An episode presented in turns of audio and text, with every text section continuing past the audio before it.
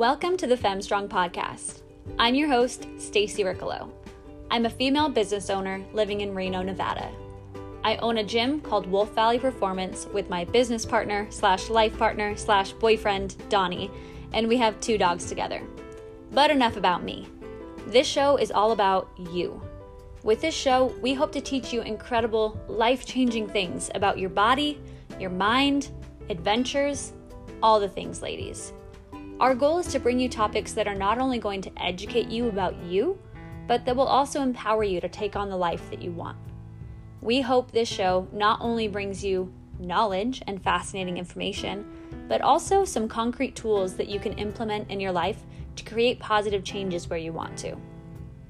We're going to learn some incredible things that we women just aren't taught most of the time from some absolutely phenomenal women doing phenomenal things. So, this show is for you and about you. I'm just your host. I'm just the one asking the questions to bring you knowledge and well informed guests to help you explore yourself. I can't wait to get to know you. I can't wait for you to get to know you better via the FemStrong podcast. So let's get to it.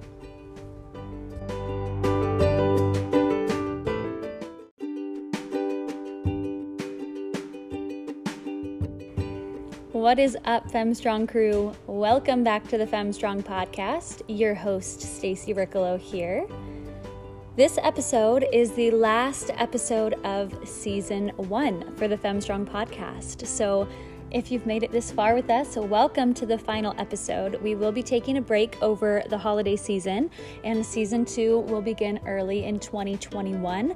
So, in the meantime, hang out with us on Instagram. If there are any topics that you're interested in in the meantime, or if you have questions on any of the topics we've covered already, shoot us a message. We're always here and happy to help but we will be taking a break from episodes and wrapping up season one with this episode today.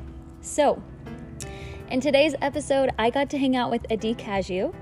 Adee is the founder and CEO of a company called Working Against Gravity, which is an online nutrition coaching program. She has worked with elite athletes like Katrin Davidsdottir and Tia Clair Toomey. If you're a CrossFit nerd, you know those names, and that's a big deal. Pretty legit. She is also an athlete herself. She's competed in the National Pro Grid League and she won the bronze medal in the 2016 Canadian National Weightlifting Championships. So, Adee is legit, super cool, doing really, really great things, and she's super sweet. So, she also just recently had her first baby, and in today's episode, she came on to talk to us about intimacy after baby. So, this episode is packed with phenomenal information for us women not only postpartum, but just in general, guys. There's tons and tons in here of good stuff from Adee in regard to relationship and keeping intimacy a priority in your relationships. It's dope. I know you guys are going to love it. Whether or not you have kiddos, whether or not postpartum intimacy is relevant to your life, I know that the content of this episode is going to be beneficial for you. I personally don't have kids, and this conversation with Adee has already impacted my life in multiple positive ways, genuinely. Like, actually, we had this conversation about a month ago now, and it seriously has genuinely impacted my life. It's been great. So, I know it's going to impact yours, whether or not postpartum intimacy is relevant for you personally. There's tons, tons in here. So, let's stop talking about it and just get to it. Hit us up if you have questions. Feel free to comment on Instagram or shoot us a message. Reach out, let us know if you need anything at all, and we are happy to help you. All right, folks, enjoy the last episode of season one of the FemStrong podcast. Here we go.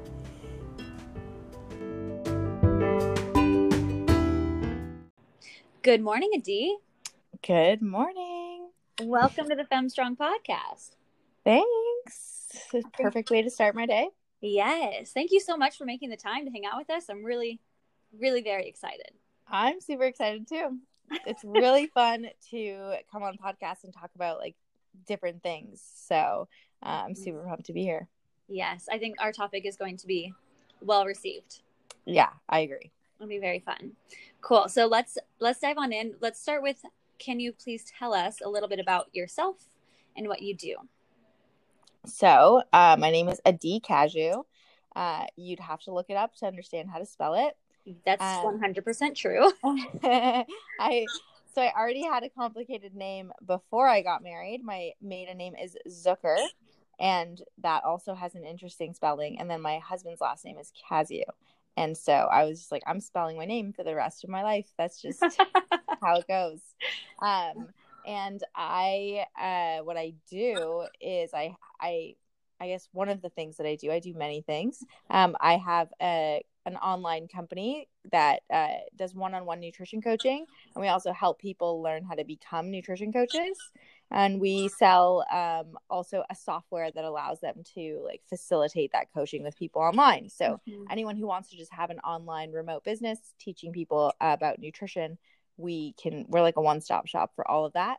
Mhm. Um, and I'm also a mom, new mom. I have a four and a half four a half, a month, four and a half month old. I was about to say four and a half year, not true. Four and a half months. My brain is obviously not 100% working. He still wakes up at least once a night. Sometimes in a once in a blue moon, he'll sleep through the night, which is Mhm. amazing. But he is the light of my life for real Mm-hmm. never been happier. Um, I like baking and eating sourdough bread, and um, yeah, that's what I do. Amazing. And your baby's name? His name is Shai, spelled like a chai latte, but with an S instead. Uh, it is actually not just like me trying to be interesting and unique. Uh, I mean, it is, but it's not. Uh, Adi is an, is a very common name in Israel, and Okay. Shai is also a very common name in Israel. Oh, There's cute. like, yeah, I know many many people named Shai, which people find surprising. I also find that surprising. hmm I also know many Adis. That's so fun. Yeah, you are the only Adee that I know. yeah, I could imagine. That's great. So, and I didn't realize that that was, I didn't realize that was a name that originated in Israel. hmm That's really Yeah. cool. Yeah, everyone in my family. My brother's name is Zeev. My sister's name is Sheer. My mom's name is Naama, which is like almost impossible for people to pronounce. um, yeah, and my dad is Danny, but that's also a common name in Israel. So it's not like Oh. he's like special. He's not special. Is it like how we would spell Danny or is it different? Same. D A N N Y. Same, same. Cool. How fun. Those are phenomenal Well, I mean, like in Israel, it's a different language, so you don't use the Oh, English that's a really letters in Israel. Yeah. Yeah. so they it would be So it's kind of arbitrary. Yeah. Yeah, kind of. that makes sense. Super cool. Okay, great. Um, and how often do you make uh sourdough bread? At least a loaf a week. Wow, that's quite often. Yeah, it depends if I'm trying. Like right now, I'm trying to perfect the loaf. I'm not getting the, the the rise that I'm I want out Yeah. of my loaf. Mhm. So I'm baking this week. I baked four.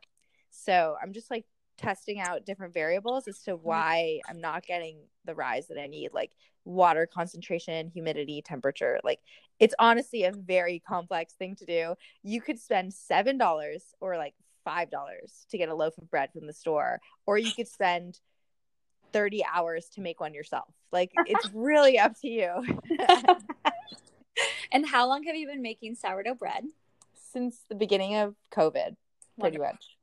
Mhm. That's fantastic. You know, it's really ironic that that's one of your COVID activities because there's this commercial right now. I don't know if you've seen this commercial, but it's a Trojan commercial and it's like about this couple and it's basically saying like, "Oh, we've been doing all these like things staying inside." And one of the things is baking bread. They don't say sourdough bread. I And think it was like uh, one of the top COVID things that people Yeah. started doing, like gardening and baking bread. yeah. I didn't start either of those things. Hmm. Hmm. Well, you're missing out. I started podcasting though, so Oh, that's There's great.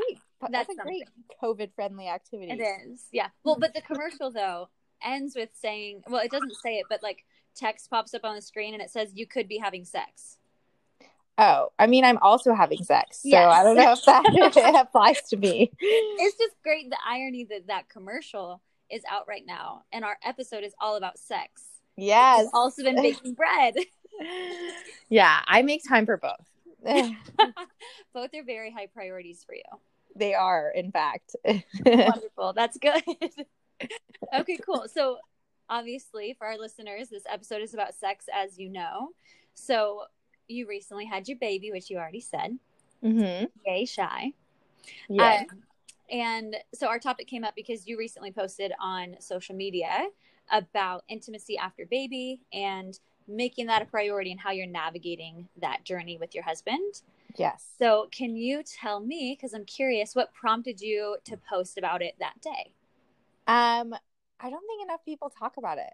I think it's a. I don't think enough people talk about sex in general. Mm-hmm. Um, it's funny because I am like one of my biggest fears in life is being controversial. I like Really? legit when people say what is one of your biggest fears, I am terrified of offending somebody. I'm like I want to I want everyone to like me. It's just a huge thing. I like need to be liked. Mm-hmm. Um I do not like if I've offended somebody or uh if I don't want to be controversial. It's, I just really don't like it yeah. and uh which is my husband loves being controversial so it's not like the best match but um i just don't like it's kind of at WAG it's a part of our culture like we don't talk bad about other diets so we don't talk bad about other programs like there is something for everybody it's partly partially my personality like i just like to be accommodating and kind Yeah. and compassionate but not enough people talk about sex and I actually don't think that sex is controversial. no, I don't think so either. Yeah, I just don't get why it's so taboo to talk about it. It's like yeah. such to me and it's to me and I feel like to most people such an essential part of our health and wellness. And Mhm. it's so important to our well-being and I think as social creatures like we're still animals even though we're uh, animals with consciousness. I mean, I don't know if we can tell that other animals don't have it, but um, I'm not a scientist. So if that's actually a thing, then don't hold me to that. um, but uh, we still like sex is an, a need. It's like an innate need, and it's part of being a healthy, happy human being. So I don't think enough people talk about it, and then I don't think enough people talk about it postpartum. So I actually Amen. I have a friend who is a sex coach, thankfully. So she Cool. like yeah, just constantly pushes my edges and she we're constantly talking about sex and she has this group called that sex group formerly called the kaleidoscope if you guys have ever heard of it. Mhm. and um it's an amazing group. Like join it. It's called that sex group on facebook. It's awesome. Um and they just like she's she moderates it really beautifully. It's not you're allowed to talk about anything you want in there but it's not um there's not like it's not like neg- negative or there's no objectifying. There's nothing like that. It's like really Yeah. amazing in general. Um and so i posted i actually got her to post in the group when i was three weeks postpartum or something like that um asking her group members what could um what if they had any tips or ideas of how to like keep intimacy and sex alive postpartum and mentioning that I was like very recently postpartum. And all of the comments were something like um oh she doesn't need to. Oh let her know that she doesn't have to and then I'm like but what if I want to? What to if I want to? Yeah. yeah what if i want to like what it's not this i'm not asking for permission to not have sex with my husband i'm Right. asking like how you guys are managing this creatively and because penetration was just like not happening for me Yeah. like no way was that happening. Understandably so. yeah like that just i was having a hard time going number two let Yeah. alone let alone was that thing Exit was So- challenging, so entry was not happening. yeah no there's Yes. no way and so i i just was so interested by that like i was so interested by that the automatic assumption is that we don't have like i am now not a sexual being and i should Right. now i should now um just just be focused on the baby and forget that i have my own intimacy needs Right, like turn that part of you off.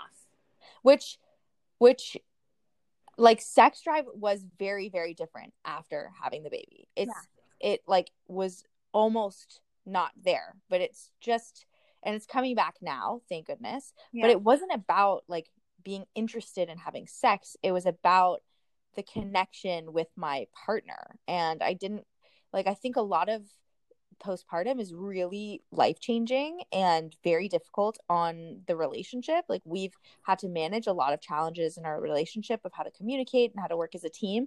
And being intimate is the fastest way to cut through annoyance and frustration. Mm-hmm. Um, like just like baby needs skin to skin contact with mom, like husband and wife or partner or uh, girlfriend to girlfriend or who whatever your combination is um, needs skin to skin contact as well and it wasn't about me wanting to have sex like i wasn't trying to say that i have sex drive and other women don't i didn't really have sex drive i was more so just committed to the practice of intimacy in my relationship because it's really important and mm-hmm. i actually discovered a lot about myself through the commitment to intimacy. Yeah. I love that distinction too. That it wasn't about like, oh, I was like super turned on three weeks after having a baby. It was, no, I'm committed despite not having the sex drive that I once had.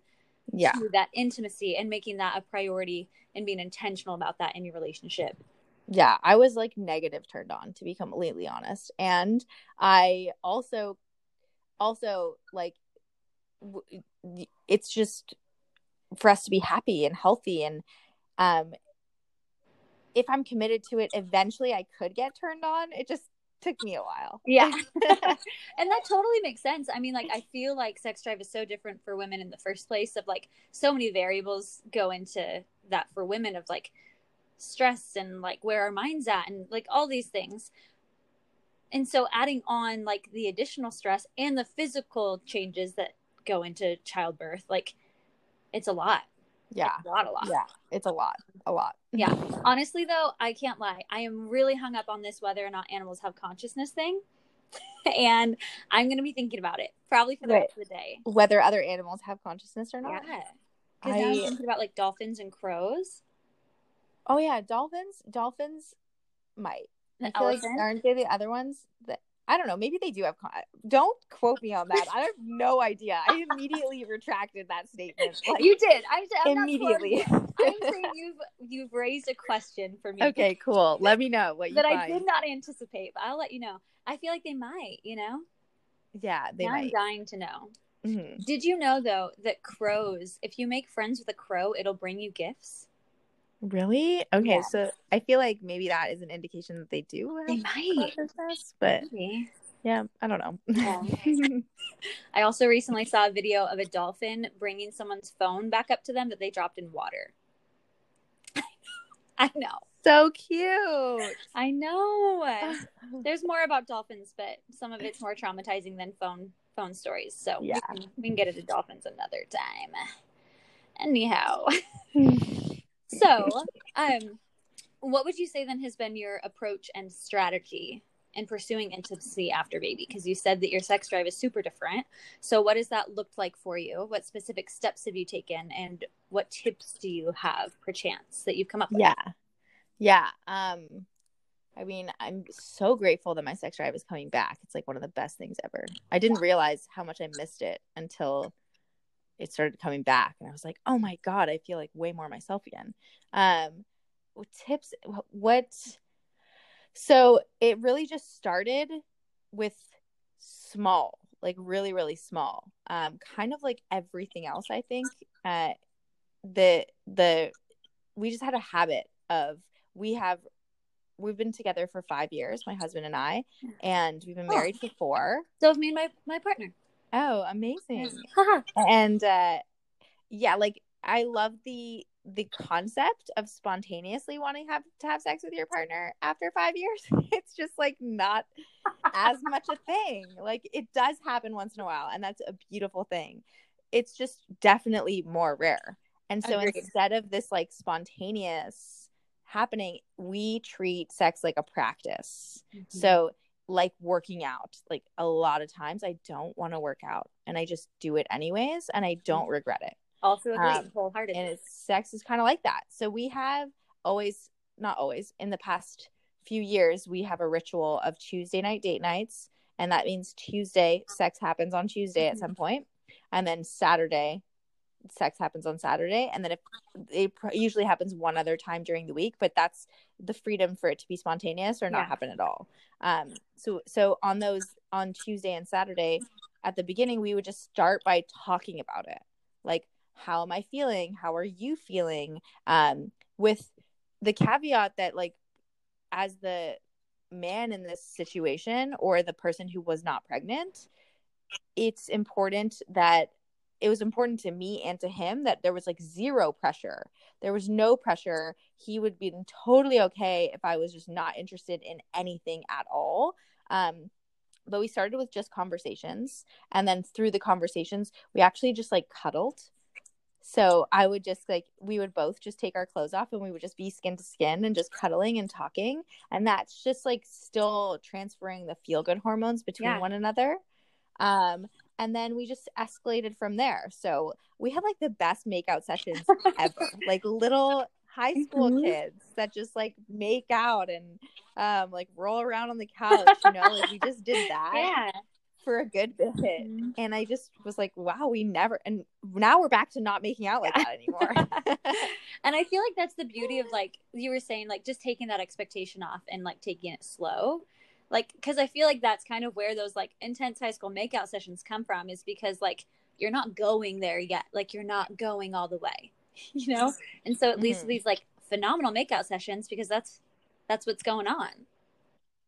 yeah that's just like we got to make this Yeah. amazing um and so that was really helpful to just one there was no pressure we could just talk about it we could just cuddle but there still was this container where we would have intimate time yes, with one I love that. and so we just knew that that was going to happen we had a space created for it so whether we would talk about it we would cuddle we would make out we would have oral Yeah. sex we would uh, we did we did massages we did um dancing we danced Was this um, naked dancing? anything yeah Fun. and it's just like anything that brings us con- closer together to be connected. Um, i'm sure anyone in longer term relationships can understand you know there's like this period of time where you haven't had sex in a while and then just like everything your partner says is just so annoying. Like everything about you just annoys me. Yeah. and then you have sex and it's like oh yeah, Oh, yeah, I like this is like why you. i've been annoyed. I forgot that i like you. I totally forgot. Yeah. i actually love you That's so true.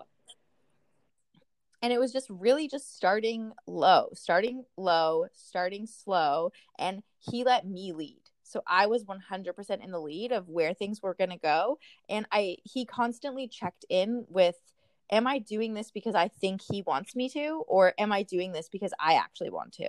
And he was the one that initiated that conversation to because i definitely have a tendency to try and like please and want to do things because I want to make him happy and not necessarily for me. So he knows that about me and he would constantly check in with like is this what you want to do or are you just doing this because you think I want to because I don't care. He's like I do not care mm-hmm. and we constantly had those conversations. And I think that's probably what the people in the sex group were talking about. It's like she they were saying like she shouldn't feel rushed to get into sex thinking that like my partner was pressuring me to do that. Mm. And I think there probably are partners that do and partners that maybe get frustrated, but um, this wasn't the situation for me. And I think a big part of that is because he understands like that I'm committed to it.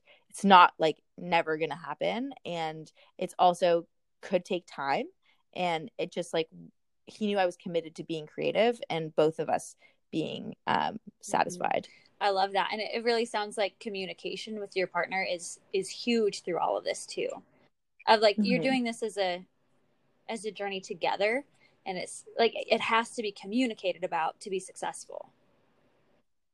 Yeah, 100%. I mean, I feel like anything in a relationship is Amen. that way. I feel like one of the, I mean, one of the biggest like this is a little deeper than just relationships, but like one of the biggest pieces of brokenness in the world, I feel like, is a lack of communication and a lack of like understanding and like truly communicating.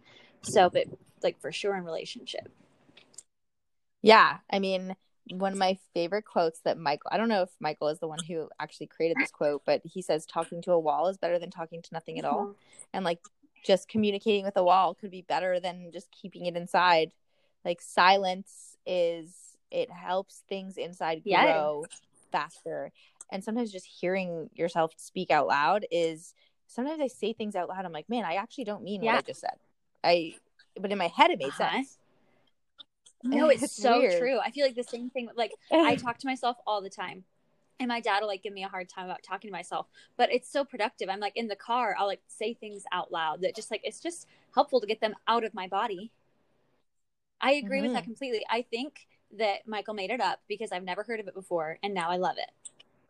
Talking to a wall. so quote by quote by Michael Cazayoux. That's him. Michael Cazayoux, talking to a wall is better than what? Than nothing, Nothing at dog. all. Beautiful. Maybe she could be the next Dr. Seuss book too. Yes. We just need some illustrations. So if any of our listeners want to get a cool illustration going on for that, that'd be really helpful. Please just hit us up with Yes. that. Yeah. Please Please. do. awesome. So what would you say has been the most challenging thing for you as you've as you've been going on this mini postpartum adventure? I in sex specifically, The intimacy Uh, adventure. in the intimacy adventure, I think the most difficult thing for me, I feel like there's probably a few. One, I think the top one is just not being interested, which is not something I'm used to. Um, I I I would say that I'm in like the higher sex drive Mhm. category normally, and um, I'm like I was not interested at all. Like it just wouldn't occur to me. It was almost like it felt like my body was like, "Don't get pregnant, don't get Oh. pregnant, don't get pregnant." Like just don't get Yeah. pregnant, don't get pregnant again. Which that's like kind of what it felt like. So it kind of felt like my body was telling me to like not have sex. And um I mean maybe that's like an evolutionary Yeah. thing, but um we can be intimate without having sex. So uh I that was hard and it's also hard it's mostly hard because me not being interested automatically is not fun for him like he wants to have like intimate time with somebody who's not interested in it it's kind of you know like Crazy. It's just like oh i really want to have sex with you and the other person's not interested like immediately you're like okay let's not Yeah, okay, like, never it mind. becomes so Yeah. unsexy so there was this like difficulty of not trying to like force something or be fake but also just be like really committed Mhm. and there's this i didn't need to fake it like i didn't need to fake it and i don't think it's appropriate to fake it i still want to be like true to myself so just navigating like i want to be intimate with him. And i'm also experiencing lower sex drive. So just like talking that out with him even of like letting him know that and like letting him know i'm super committed to doing this. And i'm having moments of just being like totally uninterested in it. And uh, really just talking that out. But there were times where I feel like it it might have been uncomfortable, where I'm really not interested and he is, and then it's kind of like awkward. Um, so that was hard. Um, another like hard thing I think naturally a lot of women experience is like my body was just so different, like so different. So I went from I went from being like I loved my body pre-pregnancy. So I just like felt very sexy. I knew how to move it. I knew the right like the right things to do to like, Yeah. you know, get the attention that you want. so I knew exactly what to do. And then I got pregnant and I like totally had to like reconfigure everything. Like it was way it was harder for me to like feel I had sex drive, but just like feel like I could look sexy was harder for me in pregnancy, which I feel like is opposite for some women. Some women just feel so sexy during Mhm. pregnancy. And then um then all of a sudden like it changed again. And all of that changes happens really Mhm. fast. Like it feels like 10 months is a long time. It's just not that long. Like imagine just like putting it in perspective, like you gain almost 40 pounds and then lose it all. And then like all of a sudden this belly is like empty within 10 months. Like 10 months is It's really not long that long. it's not including the hormone changes so just like my my it's not that i didn't like the way my body looked it was more just like how to feel sexy mm-hmm. in those experiences which was definitely really difficult like i i would i sometimes would just like wear clothes or um try and be like more comfortable trying to find a way of what to wear or where to be that i would be more comfortable um yeah, those are like probably the top two most Yeah. difficult. Yeah, that makes sense. I mean, it's so true that I mean, I I don't have kids. I've never had a baby, but that is a very short time frame for a lot of change. And it's Mhm. not even constant change either. So the interesting thing too is like it's not like you get pregnant and it's like whoop, point A and then you're not pregnant point B. It's like through that time everything's changing like every day, every week. Yeah, all your body new like every so single day. Yeah, and then like when you're if you're breastfeeding, which I'm Yeah. breastfeeding, your boobs kind of go from like full to empty many times throughout the day. There's like this constant Yeah. change, and especially immediately postpartum, as your milk is coming in, like nobody told me that they would get like rock hard, weird, painful, and nobody really told me about that, and there was nothing sexy about that to me. Now, were there things that surprised you that like you didn't feel were sexy that your partner thought were sexy?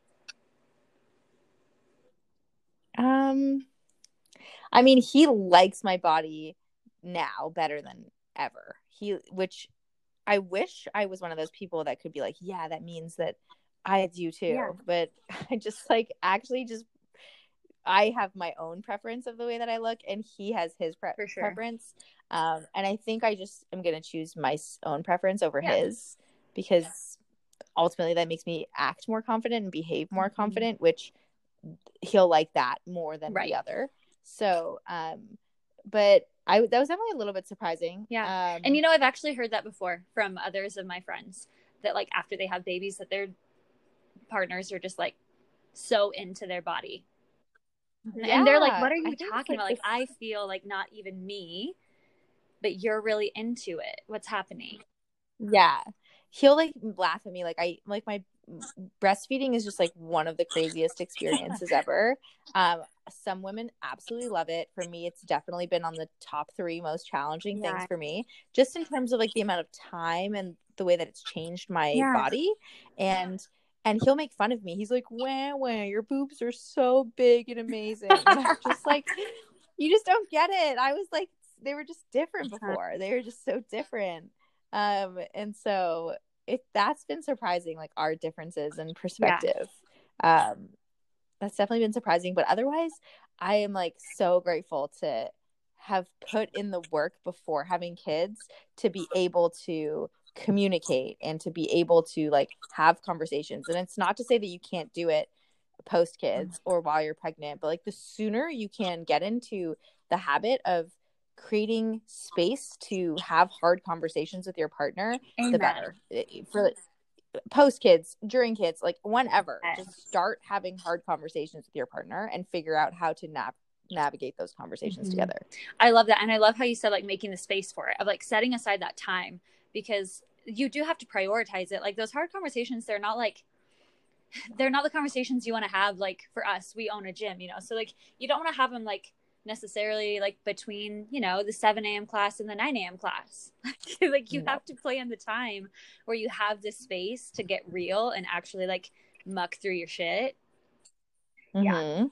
yeah you have to create like a container for it and um the best time to do it is when things are going awesome Yes.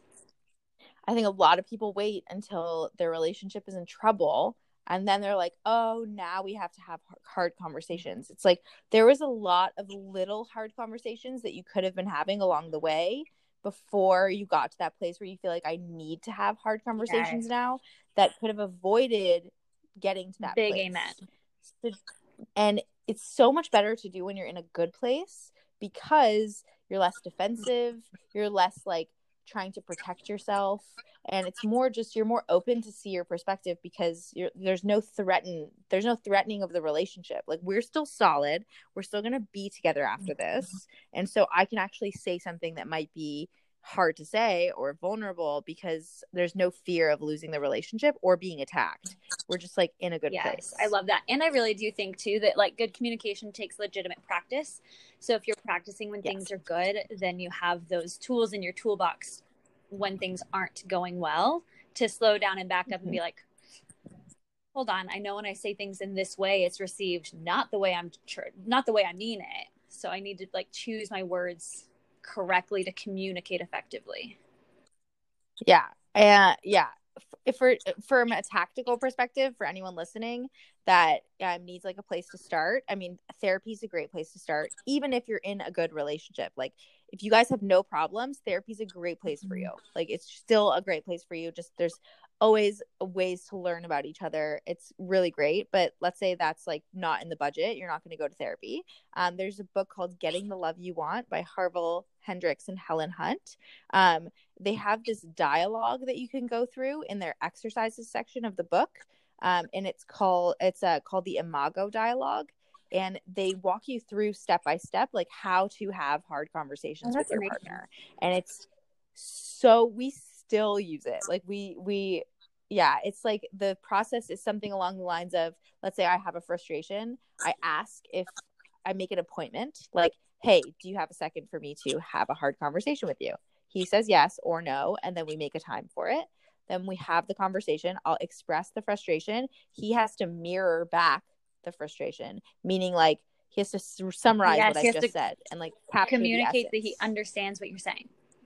I love that. Yeah, and it creates this like difference where it creates more of like an active listener versus like, oh yeah, got you, I heard you. It's like, no, tell me what you heard because then it gives me an opportunity to correct you if you're Mhm. wrong, which he's often wrong. He often didn't actually hear what I was saying. Um, and or his interpretation of what I'm saying is Yep. not correct.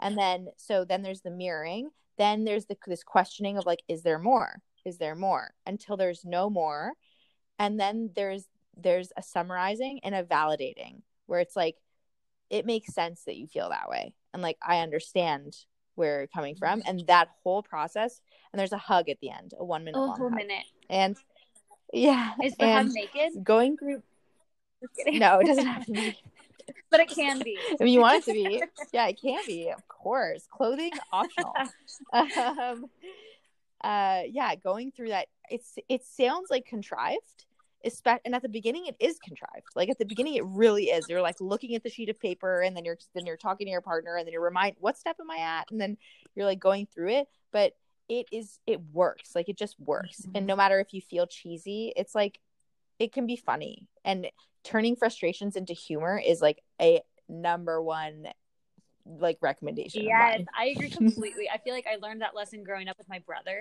And like we'd be fighting, and if something funny happened, it was like everything was done. Like even if one of us like said the wrong word when we're like angry, like going off, you know, if we use the wrong word and it sounds stupid, and we both just get that little like trying not to laugh about it, but then we do, it like distills everything. It's great. Absolutely That's awesome. So I'll put that book in the show notes. It's Getting the Love You Want. Perfect. And Yes. that's the Imago dialogue. yeah it's in Okay, cool. So yeah, I'll put that in the show notes. When did you guys implement that in your relationship? oh i read that book maybe two years ago but we we're we one like crazy Yes. story about relationships so i met michael and then we were Yes. dating very quickly very very quickly after and three months into our relationship i had a, a friend who um i was at a this this guy. I'm like hey i'm looking for a female business coach. I specifically wanted a female. I wanted some female energy. And he goes okay let me connect you with my my friend annie. And so i'm like okay great. So he takes a video of us and he sends it over to annie and he's like hey this is my friend Adee. She's looking for a female business coach. Would love to connect you guys for some reason she gets on this call with me and we get on the call and this is three months into my relationship with michael. We're like in like head over heels madly in love having sex like many times a day. Uh-huh. we're just like there's like no um there's nothing possibly wrong. We're just like we don't haven't even seen each other's crazy Right. yet. Like it's just they, we, there's nothing wrong with us. Um and uh what happened was she gets on the phone call with me and the first question she asks is um why are you not in the most the best relationship of your life? And i'm like wow this is wildly inappropriate for a business coach to be asking me. Like what a weird Yeah. question. And i was like i am. That's strange. And she actually is a love coach and she's not a business coach. And so i'm just like why are this is such a weird connection. And she's like well i have a free hour. Would you do you want to take the call anyways? And so i was like sure. And I took the hour, and by the end of the hour, she blew my mind. How cool is like, that? blew my mind. And I got off the phone call, and I'm like, Michael, you need to call her. Like, you have to call her. And we have been talking to her for five years. That's amazing. yeah. How crazy. What is her name? her name's Annie Lala. That's a really cute name for a love coach. Mhm, Yeah. And they have a daughter. Her and her husband have a daughter named Love. That's great. Oh my gosh, that is Yeah. so funny. yeah it was just like one of those like synchronicities in the world and like her annie and her husband's name is eben they're like family to us like they've we debated naming our child after her like we like it's just such a crazy such a crazy it's like a testament to getting into talking to to a third party about your relationship that's a safe Mhm. space that early was like one of the best decisions we could have That's possibly made. incredible. That's really cool. So you had this one accidental phone call with her. And then you were Mhm. like, "Yep, I'm going to hire you as my love coach." Mhm, and it's been five That's years amazing. Yeah, she's amazing. That's super cool. How funny. My mind is blown a little bit about this right now. I'm like, wow. Yeah, it's super random, but also one of those things that you're like, thank goodness that that happened. And now, like, there's just we. I just call her sometimes for no reason. I'm just like, hey, can you just like poke around and see if anything comes up? And something always comes up. Wow. That's really cool. Mhm. So did you end up also getting a business coach? Yeah, another one No named way. Annie. Her name's Annie. Yeah, it just happened to be two That's Annies. great. So there's Annie Lala. And Yeah, and then Annie Hyman Pratt. We we call her Annie HP. Annie HP. Cool. That's great. I'm gonna go stalk them after this too. yeah, they do not have social media presences, but That's you can fair. definitely Find stalk them. I'm sure somewhere online. They're definitely not the like Instagram yeah, that's type. fair. I feel like there's a lot of like such phenomenal, amazing people doing phenomenal, amazing things, and they, I mean, don't create content. You know, their content is what they do, not on Instagram. A hundred percent. And they, it's like, and they absolutely and they kill crush it, yeah. like crush Yeah. it. That's really cool. I, I feel like I have a lot more questions for you about these two Annies, but we'll move on on our topic. We'll stay we'll stay stay the course a little bit. So we talked a little bit about what was most challenging for you in your intimacy Mhm. adventure. Um, what's been the most rewarding thing for you? Oh, the w- most rewarding and so surprising was like exploring intimacy quickly postpartum. Uh, it actually really helped me heal in terms of I definitely I went to I went into labor early, four weeks early. My we stayed in the NICU for a week, and I had a lot of like, whoa, like shock, just this and not only i went into labor like my my i had my first contraction and then 20 minutes after my first contraction i was in active labor like it was just like very Yeah. fast the whole thing just happened really really quickly and i it was almost like slightly traumatizing Well, yeah.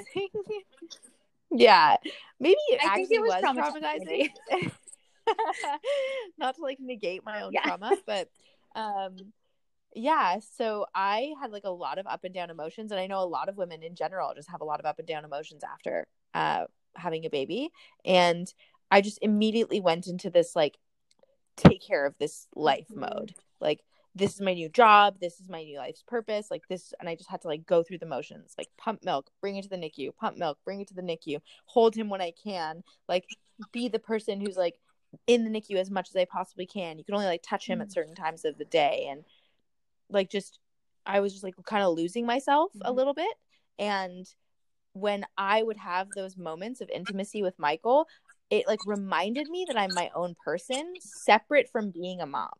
Like the exchange of energy like the sexual exchange of energy never happens with the baby Right. obviously.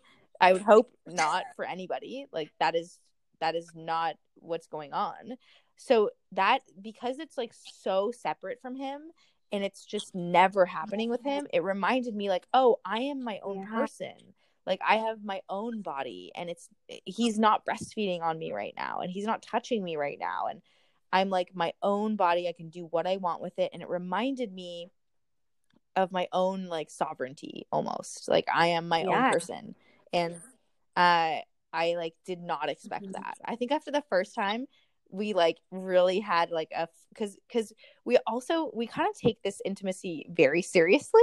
So we'll like create i'm in this room i'm in right now you can see it nobody else can see it but this is our like meditation Oh, cool. space room and we love it. We like light incense and then we turn the lights down and we put candles all around the room and michael will bring in like a feather or something and he'll like use the feather to tickle me. Like we'll do like lots of really creative interesting things. Um we'll put certain music on. We'll um just all sorts of different things. I think it's like so fun to explore and um i remember after the first time we like created a real ritual in the house because we weren't in the hospital anymore um i like cried i really just like had was overwhelmed with emotion like oh yeah like i'm still there Yeah. like i'm still i'm still me even though i ha- now have this this other piece of Mhm. myself That's so interesting. I feel like that's one of the biggest struggles that I see my friends go through when they have a baby is that sense of loss of self.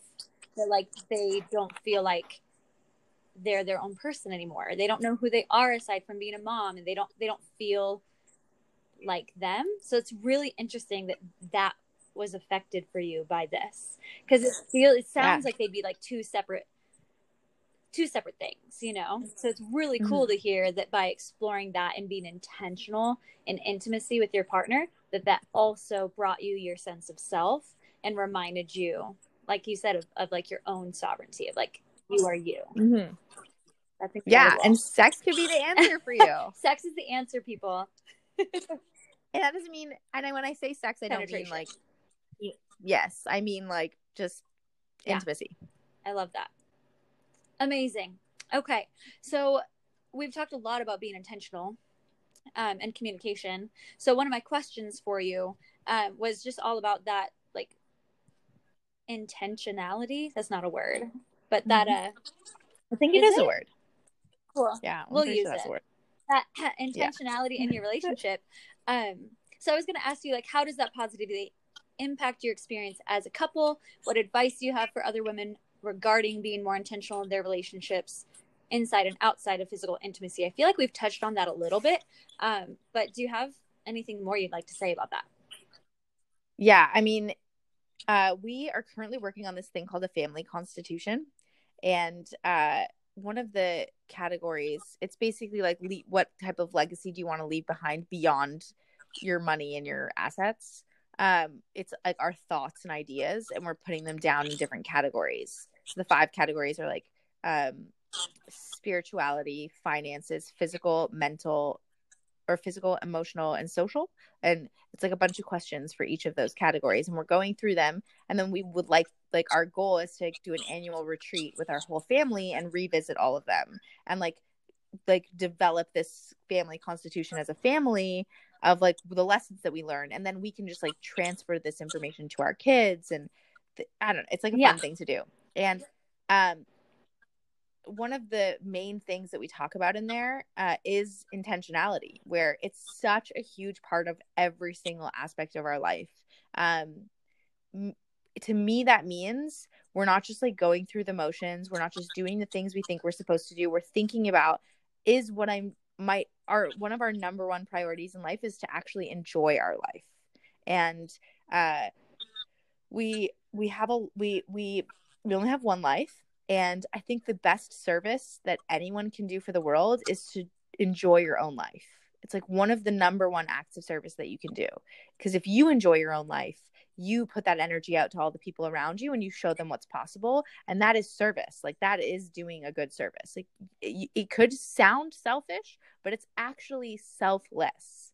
And sometimes it's selfish to like just expend all your energy on others when you're not doing it on mm-hmm. yourself because you're getting something out of that and so in order to enjoy our lives a lot of times we can get lost in this rat race of these comparisons and this like i need that and i need this and and just get lost in everything. So bringing ourselves back to being intentional uh, and that for us that looks like we have rituals built in because otherwise we won't do it. So we have to build rituals in there. And i think it's worth noting the caveat that we took a long it's been five years of creating these rituals. So don't be overwhelmed by the fact that we have so Yeah. many um, just start with one And I think for this conversation, the best one to start with is that we have a relationship check in every Sunday. So every Sunday, we have one hour on our calendar where we go through a number of questions, meaning like, what is our schedule for the week? When are we going to have sex this week? And do we want to do anything new and different?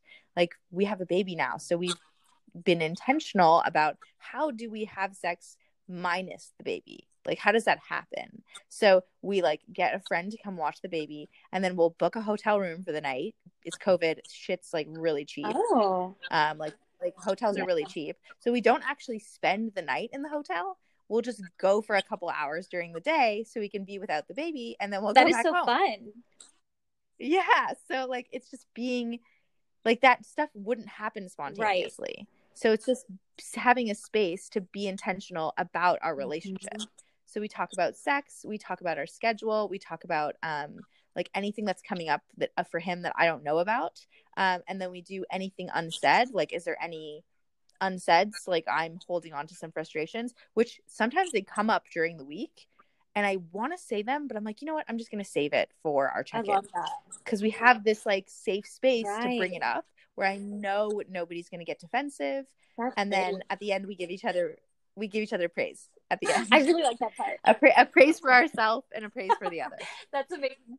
And so that's yeah, that's like the one that we do for our relationship. But since we've been doing that, we've incorporated intentionality into every aspect of our life. We have a personal finance meeting once a month where we go over our finances. We have um, uh, we work together, so we have a meeting once a month where we talk about the business and where we want it to go, how's it going, um, and then we have like our family constitution, which we we're working on right now, and we would like to visit once a year. That would include like our own personal visions for ourselves. Um, so we are like very intentional about you a lot are. of things.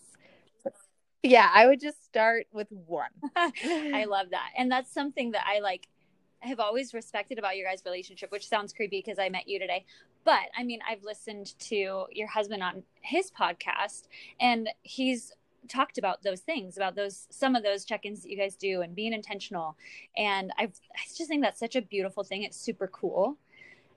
And it has made me curious where did that originate for you guys? Was it was it you? Was it him? Was it both of you um, we've always been into like personal development. I mean, he's him more than me. So Michael was an opiate addict and went to rehab, mm-hmm. and um, he went to like eight years of therapy, like group wow. therapy, family therapy, inpatient therapy, outpatient therapy. So I mean, I have the good fortune fortune of meeting a recovered addict who's been doing yeah, that doing work the work when I had done yeah. none.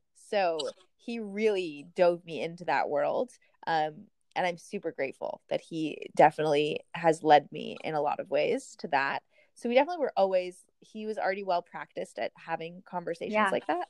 Um uh, but when we really got serious about being intentional was this might be so random, but you're from Reno. We went to Burning oh, really? Man in Black Rock City. Amazing. Yeah.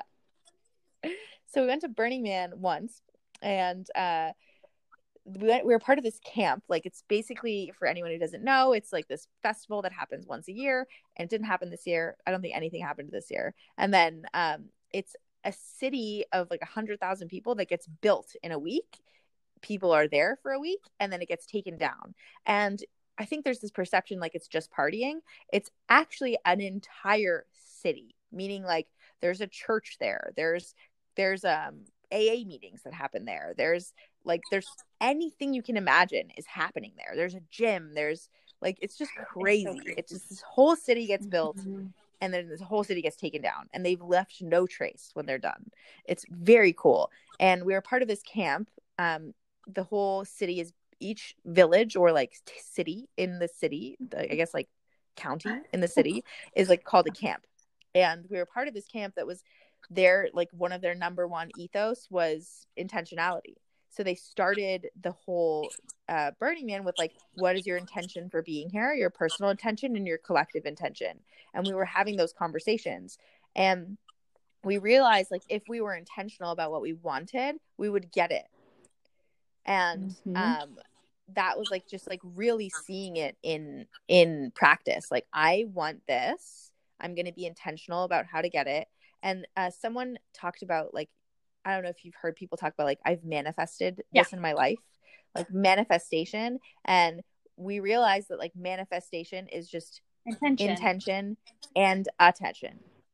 So if you take have an intention and then you put your attention on the intention, which is why we have these rituals where we continuously put attention on our intentions, you manifest whatever you want into the Yes. world. Um, not to be like hyper spiritual for you, but um, it's basically just like putting attention on the things that you want, and we want a good relationship and we want to have sex often because it's good for us so it makes us feel good so we put time and Yes, attention I love that. Actually, recently, literally this week, the quote that I put up on the FemStrong Instagram was, "If you don't know what you want, you won't get what you want." Like you have to get, you have to give yourself time to figure out what you want, figure out your intention. Otherwise, you're not going to get there. Mhm. That's great. Yeah. yes Setting those intentions and knowing what direction you're going, as opposed to just plugging along. I like it. Mhm. That's great. That's great. So I guess our takeaway tip then for that is start with one intention. Start with one thing. start with one Ritual. ritual, Yes.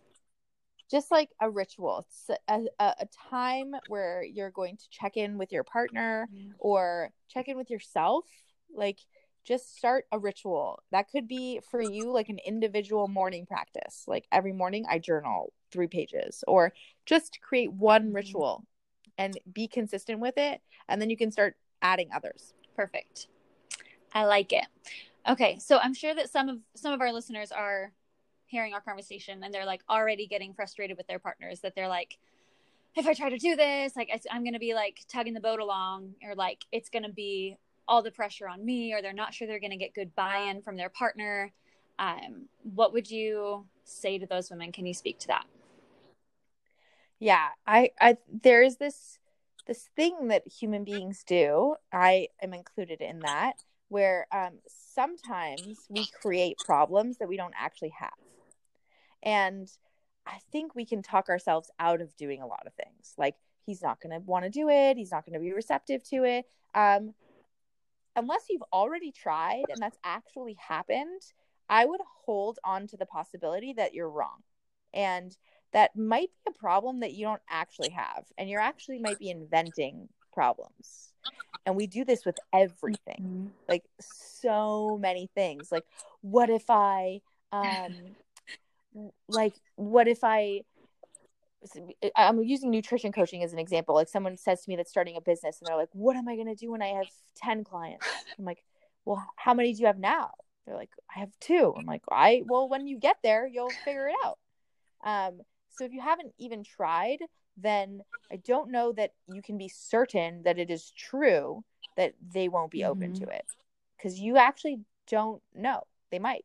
They might not be but they Mhm. might so a way to approach it with like the highest likelihood that you are going to get the outcome that you want um i always recommend just starting with like i uh, this is really hard for me to talk about or that i have a really vulnerable thing to talk about or i want to talk about something that makes me feel a little bit uncomfortable.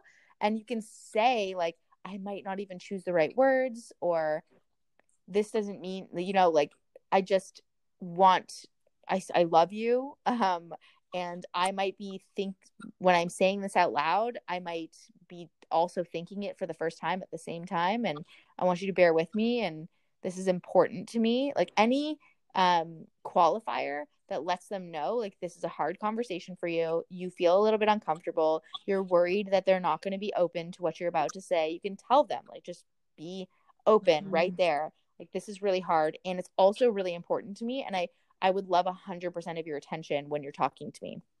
So that if they're like watching tv or like doing something else make sure they're like with you. And then you can say like hey i really would love to put a time in our week to focus on our relationship. Not because i think anything's wrong but but Adee Cazayoux was on a podcast and she said the best time to do it is when your relationship's going well. and I want to make sure our relationship goes well forever. You can blame it on me. totally blame it on me. Mm-hmm. I love that. I think that's great. Perfect. Yeah, I really like that. I, I love that way of approaching it and giving that qualifier and creating that that opportunity for them to like understand you're being vulnerable. Yeah, and give them permission to say no. Like, no, this isn't a good time. Yeah. So that you know 100% that you are going to get 100% of their attention. So if it's not a good say if this is not a good time, let's talk about it later. Nothing's wrong. Just let's talk about it later. Michael says no to me all the time because I think out loud. So I'm like, "Hey, can I tell you something?" And he's like, "Can we talk about this later?" I'm like, "Yeah, sure." I don't want to, but I will. That's definitely been a practice in our relationship of like I am very much willing to be the one that's like saying like, "Hey, no, Foundry, not right now. I love you. Let's talk about it later." And that's taken some some adjustment and getting used to for Donnie. and I've had to like tell him as well, like, say it to me when you're not when you're not in a space because he'll just like he's sure. super introverted and he'll just like ignore me. or like mm-hmm. just like not respond because he like doesn't have the space for it. And i'm like hi if you could just like respond and tell me that later is better that's perfect and it's okay. Because mm-hmm. the first few times that i did like that i said it to him of like hey i don't have the space for it. Love you. Let's do it later. It was upsetting to him. He was frustrated.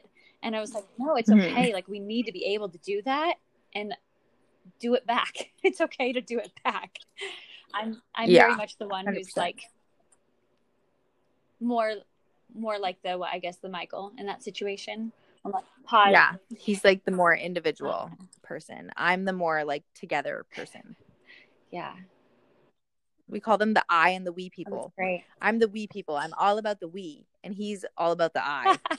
which you need an I person and a we person. It's a good yeah. thing because he teaches me how to be more I, mm-hmm. and I teach him how to be more yeah, we. I love that. That's cool. Sweet. All righty. So before we move on, is there anything else that you want to touch on regarding? I guess we've gotten really a lot into relationship and intention, but is there anything else you want to touch on regarding intimacy after baby? Um, mostly just like be creative. Just don't lock yourself into this idea that sex just means penis and inside vagina. Like it just doesn't necessarily mean that. Um, it means just connecting. And there also doesn't have to be a goal. Like your partner doesn't have to climax in order for sex to be worth it. Like sometimes neither of us reach orgasm, and that's totally mm-hmm. okay. Um, I don't think uh, the goal making sex like goal oriented towards everyone having an orgasm is sometimes a lot of pressure for everybody. Yeah. And uh, it's like sometimes I feel like if that's the goal, I'm like, oh my God, like, am I going to get there? Like, I don't know. And then I shouldn't, I don't want to be thinking about that when I'm having sex. Instead, I want to be thinking about just connecting. And that's really what it's all about. So I think taking the goal of any type of goal, like have an orgasm or achieve XYZ, and just make the goal connecting with one another, that is um, really, really helpful to just take the pressure off. And I feel like that's not just postpartum, but in general mm-hmm. um, for both people. Yeah, I agree completely. Being in the not postpartum camp, that's that was great words for me as well. Wonderful. Otherwise, like if you're a woman, you're just probably gonna fake it. So I know, right? I feel like we're moving though into this beautiful, like era where women are like, I'm not faking my orgasm, period. yeah, you shouldn't fake your orgasm. Hell don't, no. Don't fake it. Mm-hmm. now we're going to get into the last couple of questions that I ask all of our guests. Very fun. Mm-hmm. I like these questions. They're my favorite. I made them up, so I, I think they're cool. Um, so, Adee, can you tell us about a time in your life or an event that was particularly empowering for you? Labor and delivery. Hey, yo. Yeah, I swear I could do anything. Like I legitimately feel like I can do anything.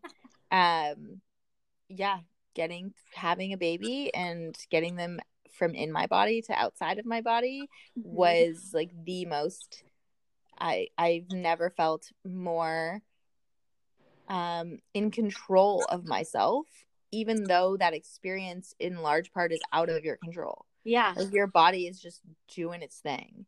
And mm-hmm. um I did a lot of work in preparation, like a lot, uh, which probably doesn't surprise most people that I did a lot of preparation. Uh-huh. Um but a lot of prep to um, just like mentally prepare for that experience. Yeah. And it was really scary because I had no idea what to expect. right. Um, you hear all different like ends of the spectrum, like all the way from it's the most terrible thing you'll ever go through and it's super traumatic to like I had an orgasm while I was pushing my baby out. I'm like, are you crazy? Like, which one am I going to be? Um, I definitely didn't have an orgasm. That wasn't me okay. but um it was to be able to like use my own mental capacity to get through that experience in a beautiful way and like looking back and being like it was such a beautiful experience i feel like i actually am capable of doing anything That's amazing. I was hoping that well, I didn't think this that was going to be your empowering experience, but I'm so excited because I was wanting to ask you more questions about your birth experience. oh is ask away Um so you said you went into labor 4 weeks early. hmm hmm And then did you and 20 minutes later you were after your first contraction you were in full labor. yeah i was actually planning to have a home birth Uh, that was my question was were you going to do it at home? Did you go to the hospital? How did Yeah, how was so- that in your brain? in texas you can't have a home birth until 37 weeks and i was 36 weeks in two days so um a big part of me was in denial for a lot of the beginning of it like Mhm. no this they say that you can have contractions for weeks like we're gonna be in this and i was like convinced i was going to 41 because i knew that if i tr- hoped for him to come early and he came late i would be miserable Yep. so i'm like he's gonna come to 40 he's gonna go all the way i just kept telling myself that to Mhm. help myself mentally um and then he at 36 weeks and two days i was it was really strange actually the night before i had driven to a lake that's 45 minutes away by myself the night before. And uh thank goodness i didn't go into labor then. Michael was at the, his final trip overnight trip before the baby came. So he was out of town. And then the next day he came home at like 5 p.m and i would i had gone to barton springs that day. I was like out with friends. I was being like super active. And i remember i was laying on the couch with him and i'm like i think i just had a contraction and it was i had been having braxton hicks for a while and i had braxton hicks with a cramp at the same time and my midwife had said that that was going to be a contraction i'm like cool something's starting it's going to be like oh we got weeks but like my body's preparing Yeah. And Good job, when- Bobby. So cool. yeah, I was so proud of it. And then I'm in bed 20 minutes later.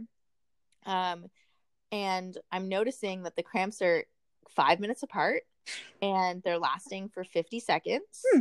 And I'm like, okay, this is like, I can't ignore this. And I'm like, oh, but like, it's probably going to slow down again. Everyone says like you go to sleep and then it slows down.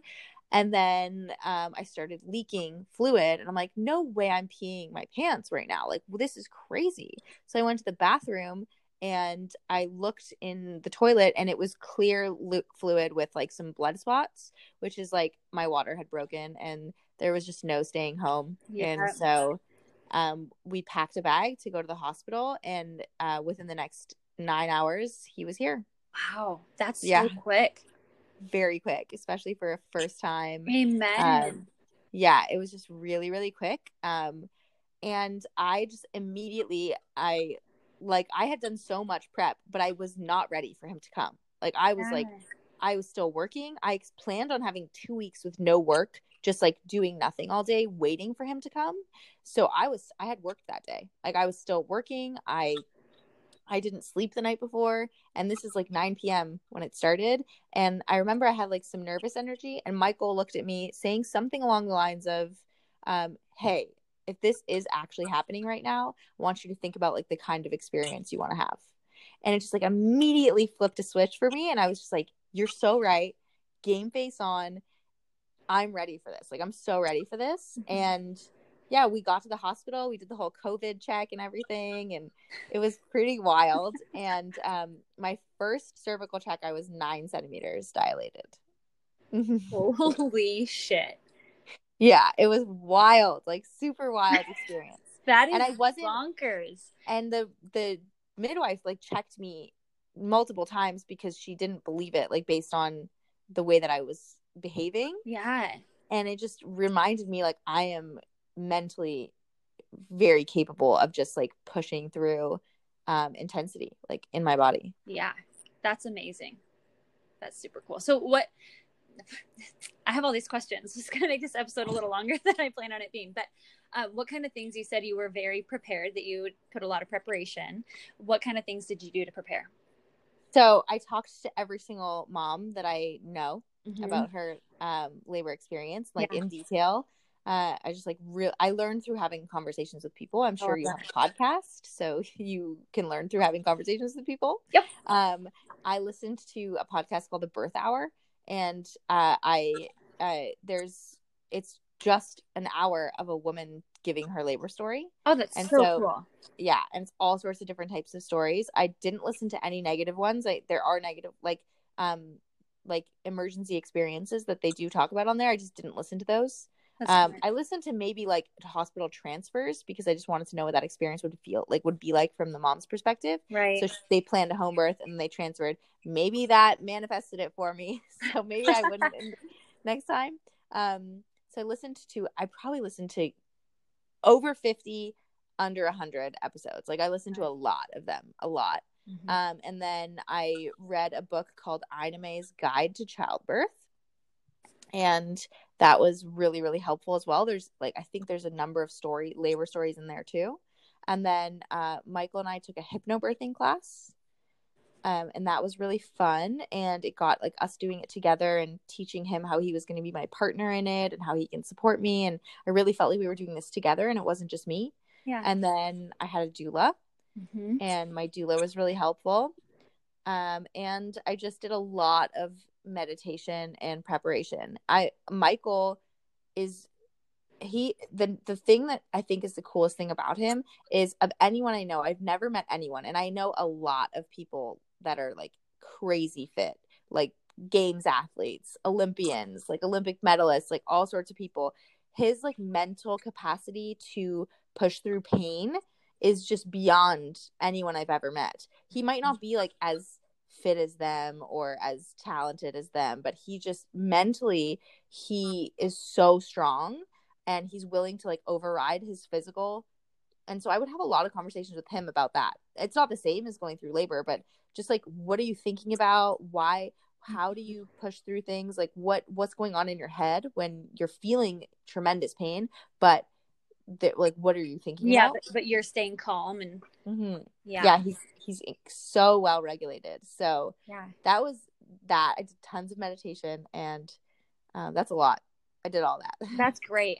And what a cool i mean that's such a cool partnership to be in. I mean what a what a cool quality for him to have for you to lean on and learn from him in that way. I feel like mm-hmm. it's pretty rare for women to have that to to garner from their partner in that way Totally. And if you guys need another person to talk to about it, just send me a DM on Instagram. I will tell you all about it. You got it. I feel like we're going to need to do more episodes. like there's a lot of things I want to talk to you about. Okay, great. Um so we'll get into our final question here, which I feel like you're going to have a, a fun one for. Do you have a mantra? If so, what is it? I have so many, but yeah, your current mantra. I, my I have I'll tell you like my like life mantra. Yeah um, I, I, the there's a guy named Michael Bledsoe. He used to be a host of uh, this podcast called Barbell Shrugged, and I met him um, around six years ago, and uh, he said something to me when we were hanging out one time, and he's kind of like a brother from another mother for, with like he's one of my, he's like he has a special place in my heart, and he said something to me along the lines of I'm a good person and or like I know I'm a good person and I am doing the best that I can with the information that I have available to me. And if I make a mistake, it means I was missing a piece of information. And I say that to myself over and over and over again. Like, I'm a good person and I'm making the best decisions possible with all of the information available to me. And if I make a mistake, it means I was missing a piece of information. And it kind of helps me like take the pressure off like i'm a good person and i'm definitely making the best decisions i can with the information i have and yeah. if i make a mistake it means i was miss there was a piece of information that i didn't have because if i had that piece of information i would have made a different decision and so i say that to myself all the time especially when i'm doing things like as i said at the beginning like one of my biggest fears is being controversial mm-hmm. so if i'm doing something that like i'm not sure I'm not sure. Like I post about sex postpartum. I'm like not sure if that's gonna land for people or it's gonna be controversial. And I just like Mm-hmm. stay with I'm a good person and I'm making the best decisions I know. Mm-hmm. Um, and if this is controversial, like I was missing something about like I I was missing something about it. Yeah. I love that. I I feel the same about being controversial. And like I don't want to. I I have a lot of respect for people who are willing to just like really say what they think on all of all of their platforms and be open to those conversations, but I'm just not. I'm like people are ruthless and not nice on social media and like I don't want like especially like with the gym or with like the fem strong stuff i'm like i agree i don't want to be controversial i want to be helpful and informative but i don't want to divide so Totally. yeah so i really love that perspective on it is like doing the best you can with the information you have and giving yourself grace if you misstep Totally. Because even though you want to be con- don't want to be controversial, you you still have these things that maybe you don't think are controversial, but you think are important. And yes it sometimes rubs people the wrong way. And it's so true and some things just do your are best. like even though you're not trying to be controversial some things are important and some things like you you do make that choice to be to open yourself up to the potential controversy or be vulnerable and open yourself up to some criticism because it is important. And i think this topic especially like props to you for going out on the limb and being vulnerable and mm-hmm. putting it out there because other women do really i mean they need to they need that representation you know like you're not the only one going through it but i do think you are one of the few going through it with the perspective and intention that you have and i think that can be so positively impactful for so many women and if you weren't talking about it they wouldn't know I hope so. I hope so. I hope Yeah. that this was helpful and that you guys actually use it and I don't know, get your partners to listen to it if they need to also. yes no i think so for sure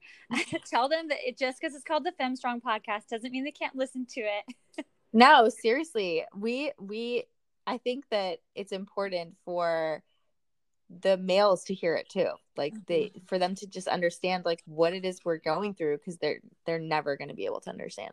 It's so true. And I do think honestly, like your husband does such a good job on on his platforms of like giving males that resource and like a Mhm. positive male influence of like being intentional and setting those rituals. And I think that he's doing such a great job for the dudes. So I hope that this is great for the ladies too.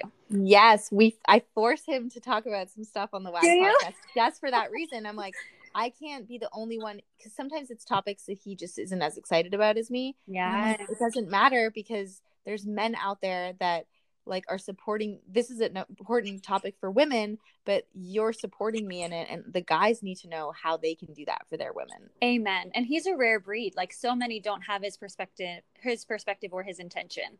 And so I think I'm so thankful that he's putting his thoughts out into the world.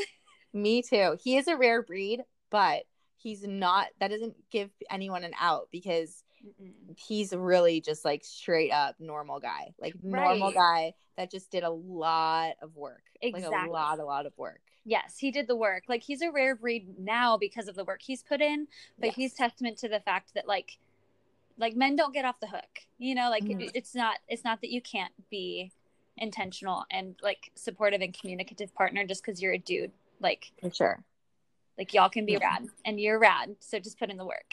Yeah, I know. I'm re- I'm really, really, really, honestly, super lucky. he does seem like such a cool partner. Super supportive. that you guys have a great relationship. It's really cool. So, yeah. Okay, so let's wrap it up. How can our listeners find you? oh, you can find us uh, mostly at www.workingagainstgravity.com. That is um, not about sex, but it's not not about sex. it's really about health and wellness and um, finding a nutrition program that can help you live a life of intention. We do a lot of intention setting. So, Yes. um, it's really uh, a great place if you want to uh, learn about nutrition or become a coach in nutrition. And then you could find us also on the social medias, Working Against Gravity. And then you can find me on the social medias, Adee, A D E E, Cazayoux, C A Z A Y O U X. Yes, that is That an X, practice. like X ray. X-ray. if there's an X like X-ray in your name, your name's cool. Yeah. Immediately people are like, You're from Louisiana, aren't you? I'm like, I have to go through the whole story. I just got married. I'm married. It's my maiden my maiden name is not O U X, but yes, go Tigers. is he from Louisiana? Yes. so funny. I wouldn't have noticed. I wouldn't have put it together. That's fun. I don't know these things. Okay, wonderful. Well, thank you so much, Dee. This has been so, so cool. We'll wrap up the episode. Thank you to our listeners. If you have questions about the topic, shoot them to us. You can comment, you can DM, you can reach out to Dee directly. Um, but let us know if you need anything, and we are both happy to help. Yes, anytime. Anytime. All right. So, for our listeners, thanks for joining us. Adee, thank you so much. Thanks, Stacy. Yes. All righty. Talk to you later. Bye. Bye.